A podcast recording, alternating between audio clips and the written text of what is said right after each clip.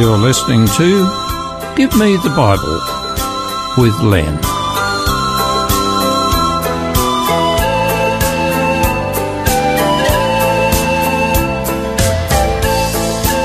Today's topic is entitled Principle versus Expediency.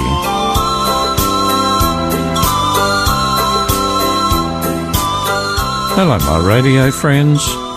Welcome to today's program. Today, I want to share with you about following principles versus doing what is expedient. It's a big issue, and it's one that needs to be examined.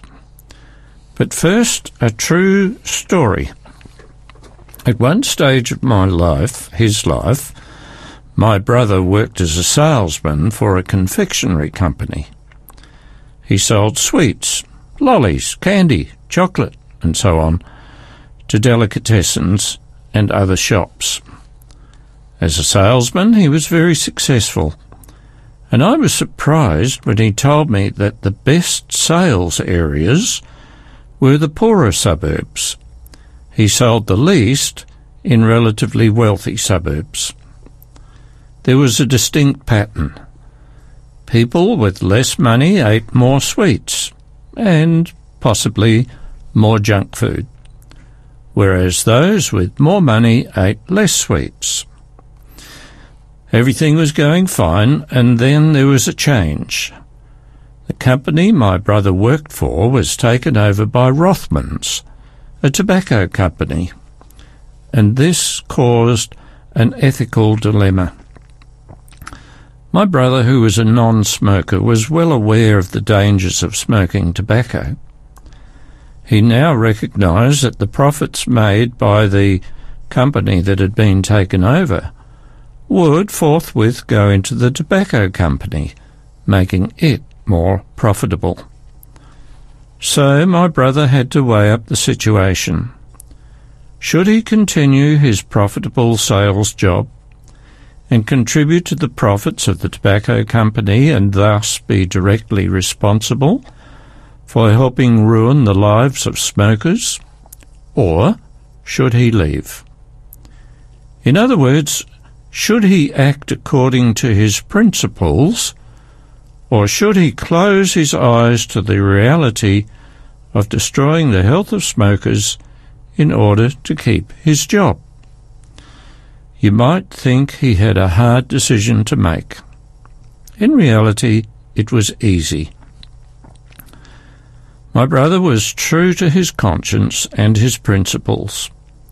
So he quit his lucrative job and joined another company that was committed to health improvement instead of health destruction. Had he chosen to continue in the first company, I'm fairly certain he would have been an unhappy man because every day he would have to face the reality that he was doing the wrong thing. He would have to subdue his conscience and live feeling divided in knowing what he should do and not doing it. It's my opinion that there are many in our society today who know what is right and for various reasons avoid doing it. Possibly denying their consciences is one of the reasons why so many people have mental health problems. In fairly similar circumstances, I've heard of people who have applied for a certain job and told their potential employer that they could not work on Saturday because that was God's Sabbath and that they needed to refrain from working on that day. In some cases, they were not hired, but in other cases, the new bosses could see that such applicants were persons of principle and could be trusted. If those people were prepared to sacrifice a good paying job in order to honour their Creator, they must be worthy people. Such a man was Daniel. Daniel was an Israelite. He was true to God, and even though he was captured and taken prisoner to Babylon, he resolved, with three friends, to be true to principle no matter what. They resolved to be morally pure and to practice healthful living.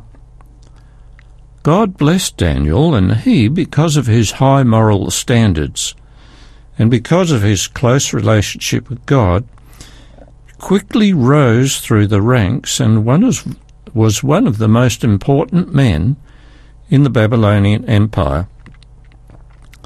Babylon was overthrown in 538 BC by the armies from, the, from Medo-Persia, and Darius was king at that time.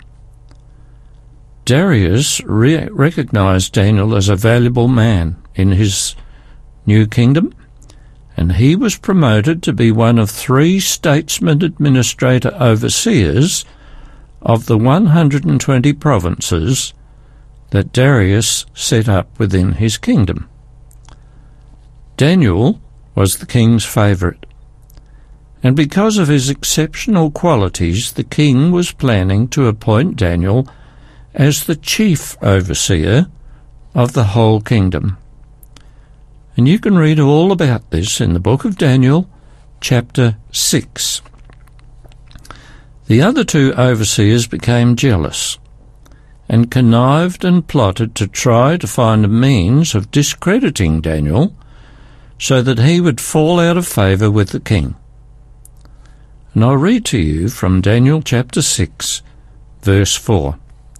The Bible says, At this, the administrators and the satraps tried to find grounds for charges against Daniel in his conduct of government affairs, but they were unable to do so. They could find no corruption in him, because he was trustworthy and neither corrupt nor negligent.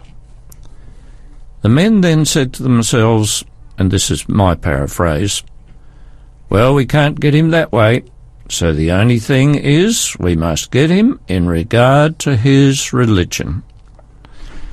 So they hatched up a plan that would flatter the king in order to get him to sign a new law preventing anyone in the kingdom who prayed to any god or man except the king. In effect, this, at least for the one month stipulated, would elevate the king to a god status. You see, these jealous men knew Daniel would pray to the true God three times a day, in the morning, at noon, and in the evening. Well, they had an audience with the king, who was indeed flattered, and signed the new law which had already been prepared by the conspirators. The king was told by the conspirators that this new law was a means of testing the loyalty of all the subjects in the Medo Persian kingdom. You may have heard the expression law of the Medes and Persians. Back then, when a law was passed and approved and signed by the king, it was impossible to be revoked or altered under any circumstances. The new law had a punishment clause. Anyone violating the law was to be thrown into the den of lions, and that would mean immediate death. So the law went into effect, and the conspirators set a close watch on Daniel's house to see what he would do. Before, we, before going on, I want to ask, what possible things might Daniel have done? Well, firstly, he could have secretly prayed to God in an inner room of his house and nobody would have been any wiser. Secondly, he could have ceased praying for the month that the law was in force. Thirdly, he could continue as before and risk the consequences. Daniel although he knew the dastardly plan of the conspirators, continued to put his trust in God and chose to continue praying to the true God. Not only that, but he prayed in an upper room of his house with the window wide open where everyone could see. You see, Daniel had no wish to discontinue his relationship with God, and he was not prepared to break any of God's commandments, especially in this case, the first one, which says, You shall have no other gods before me. And that's from the book of Exodus, chapter 20, verse 3. Exodus chapter 20 has all ten of God's commandments to mankind. Make sure you read them from an unbiased Bible such as the King James or New King James Version or the New International Version, or most others. Be wary about using a Catholic version, as they've removed the second commandment altogether and made the tenth one into two. In my opinion, what they have done is extreme dishonesty. In reality, in those Bibles, there are only nine commandments. Incidentally, the Ten Commandments are just that, and not suggestions, as some theologians try to present. Well, at midday, Daniel went home for his lunch break, opened the windows on the upper floor of his house, and prayed to God. Sneaky eyes were watching him from below and very soon afterwards the conspirators went and reported what Daniel had done to the king. At that stage, King Darius realized what the new law was about. It was a cunning, underhanded trick to get rid of Daniel, and he, the king, had fallen for it. Nevertheless, Although reminded by the conspirators, the king recognized that the law was the law and must stand. Now, let me explain about the lion's den. Basically, it was like a large underground cavern with a vertical shaft from the top. If thrown into the den, there was no possible means of escape.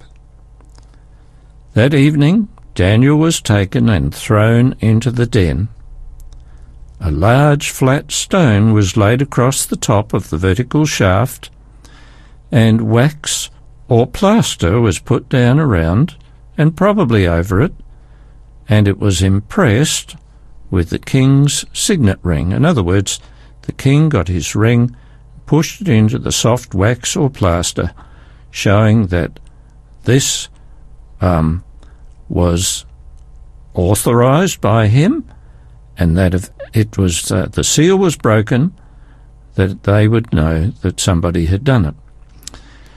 So not only was Daniel unable to escape, but in another way he was protected from anyone wanting to spear or shoot him from the top.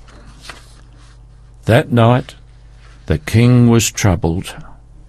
He couldn't eat or sleep, worrying about his faithful, trusted public servant, Daniel. I'm going to continue the story straight after the break.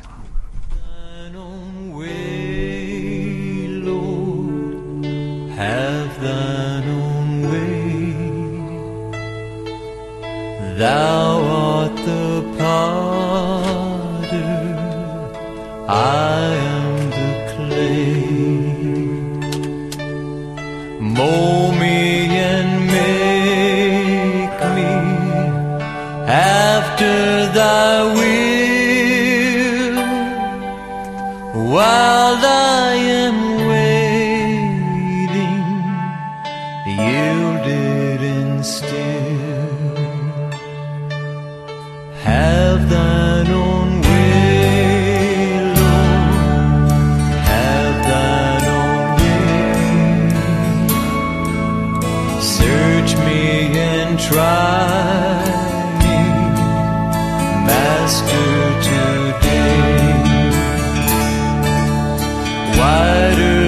Whiter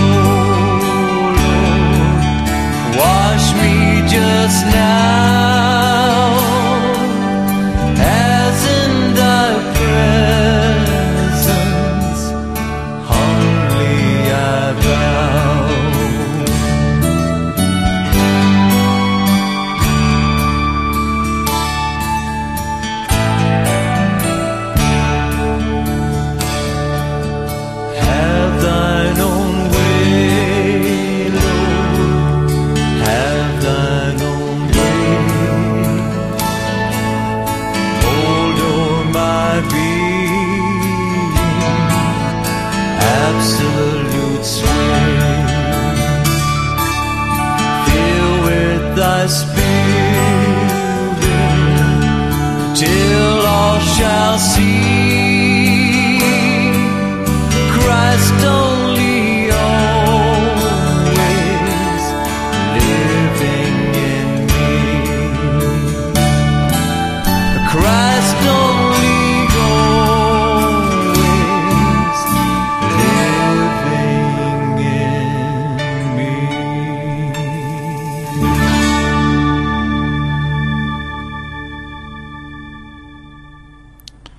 So there was Daniel, lowered into the lion's den, a cover put over the top, and that night the king, realizing his own foolishness, could not sleep, concerned that his faithful servant Daniel might be killed.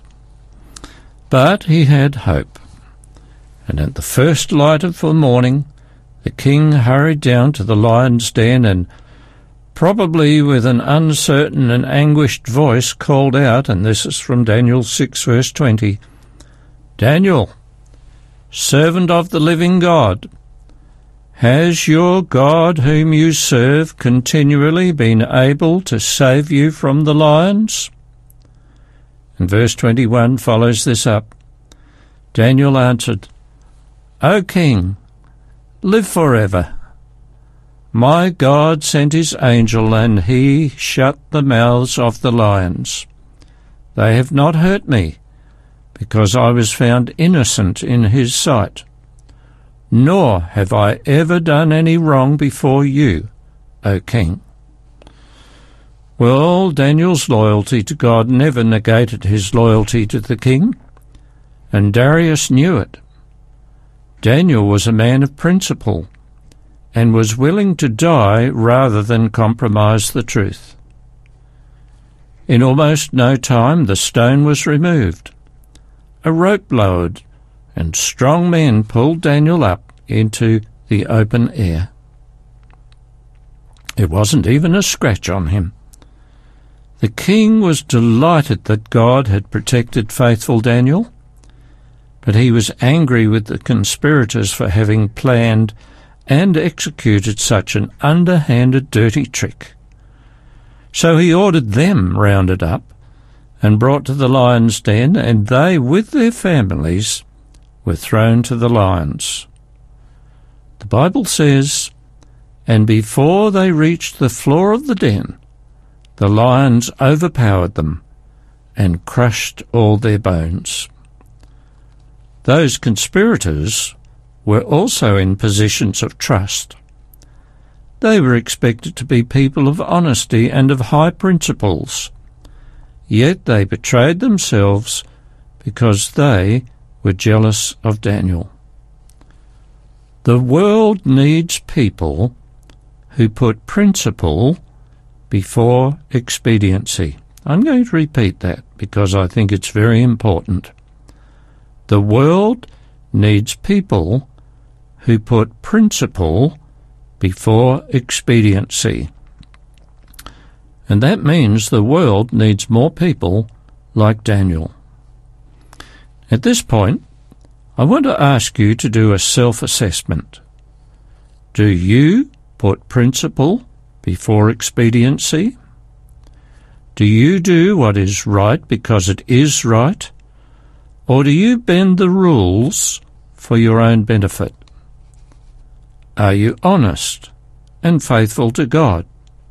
to your boss, to your employees, your spouse, your partner, your children, and yourself?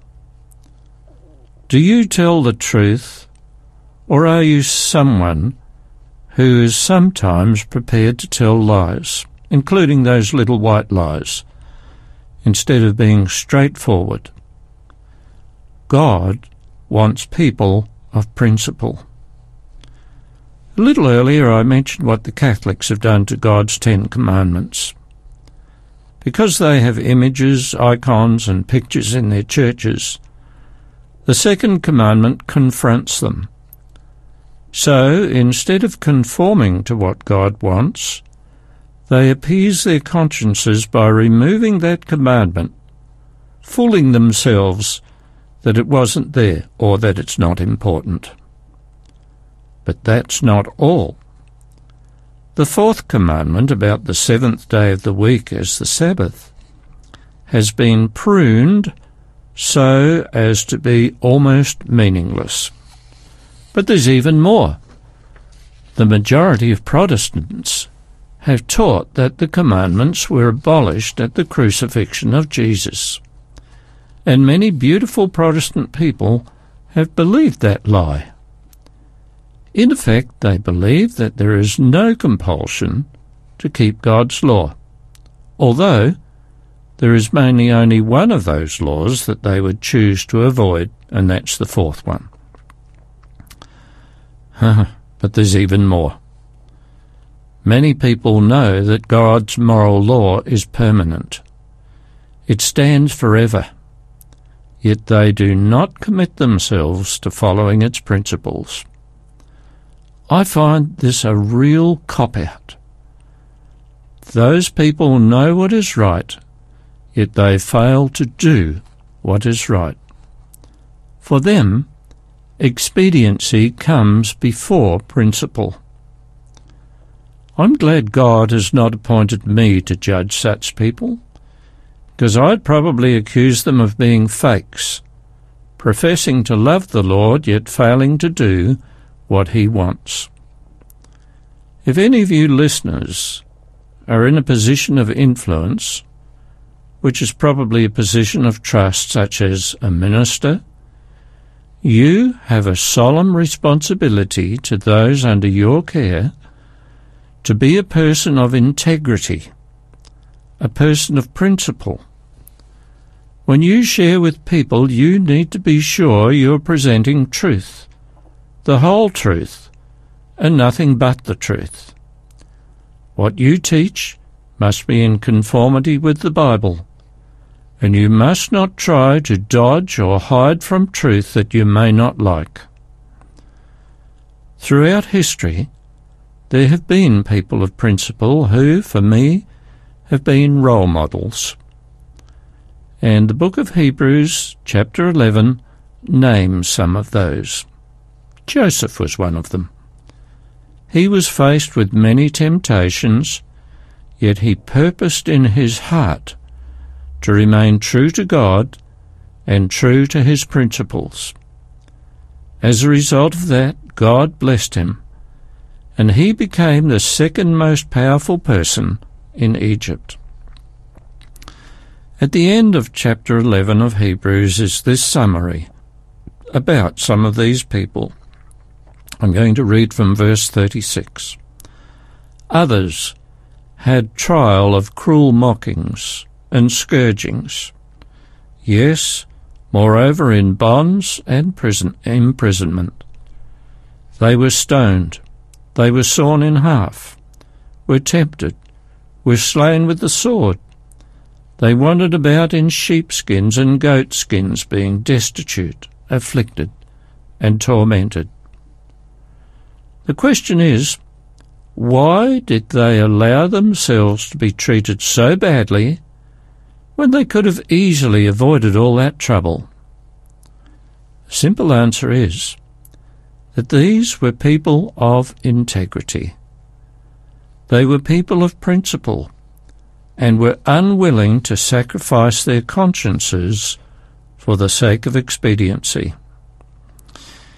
In relatively recent times, one of the most outstanding people is sometimes referred to as Tank Man.